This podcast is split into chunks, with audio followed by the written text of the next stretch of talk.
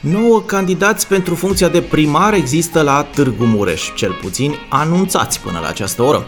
Alegerile locale vor avea loc duminică 27 septembrie, atunci când locuitorii din Târgu Mureș vor vota pentru alegerea primarului, a Consiliului Local și a Consiliului Județean. 9 persoane și-au anunțat până acum intenția de a candida pentru această funcție la Târgu Mureș.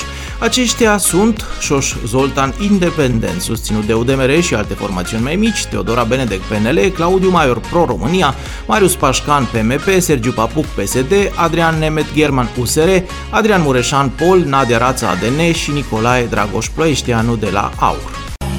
Asculți Radio.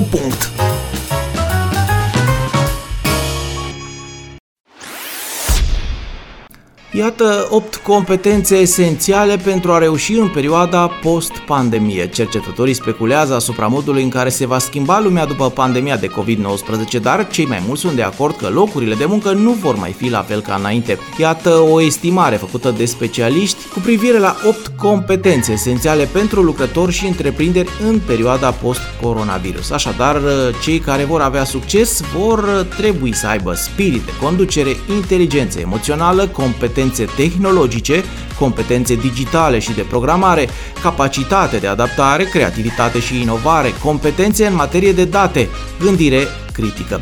Toate acestea îi vor ajuta pe cei care au rămas sau poate vor rămâne fără un loc de muncă pentru a-și găsi un nou loc de muncă sau o nouă activitate. Asculți Radio.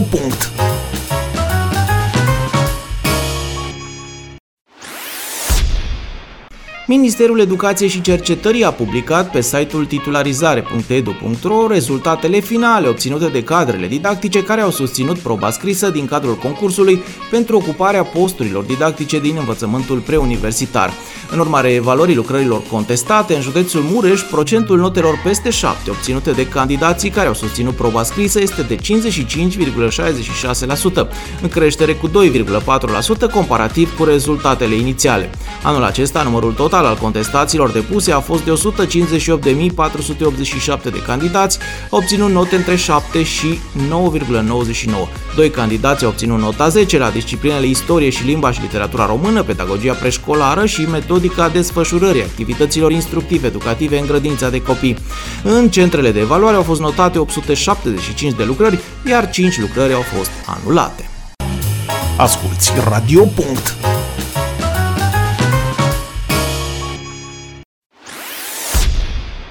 În urmă cu mai bine de un an, un preot greco-catolic din Luduș, Valer Sorin Rusu, a inițiat proiectul Kenya Apă pentru oamenii deșertului, în cadrul căruia Lunar, o cisternă de apă cumpărată din banii colectați de la ludușeni, ajungea în deșertul Calbi din Kenya.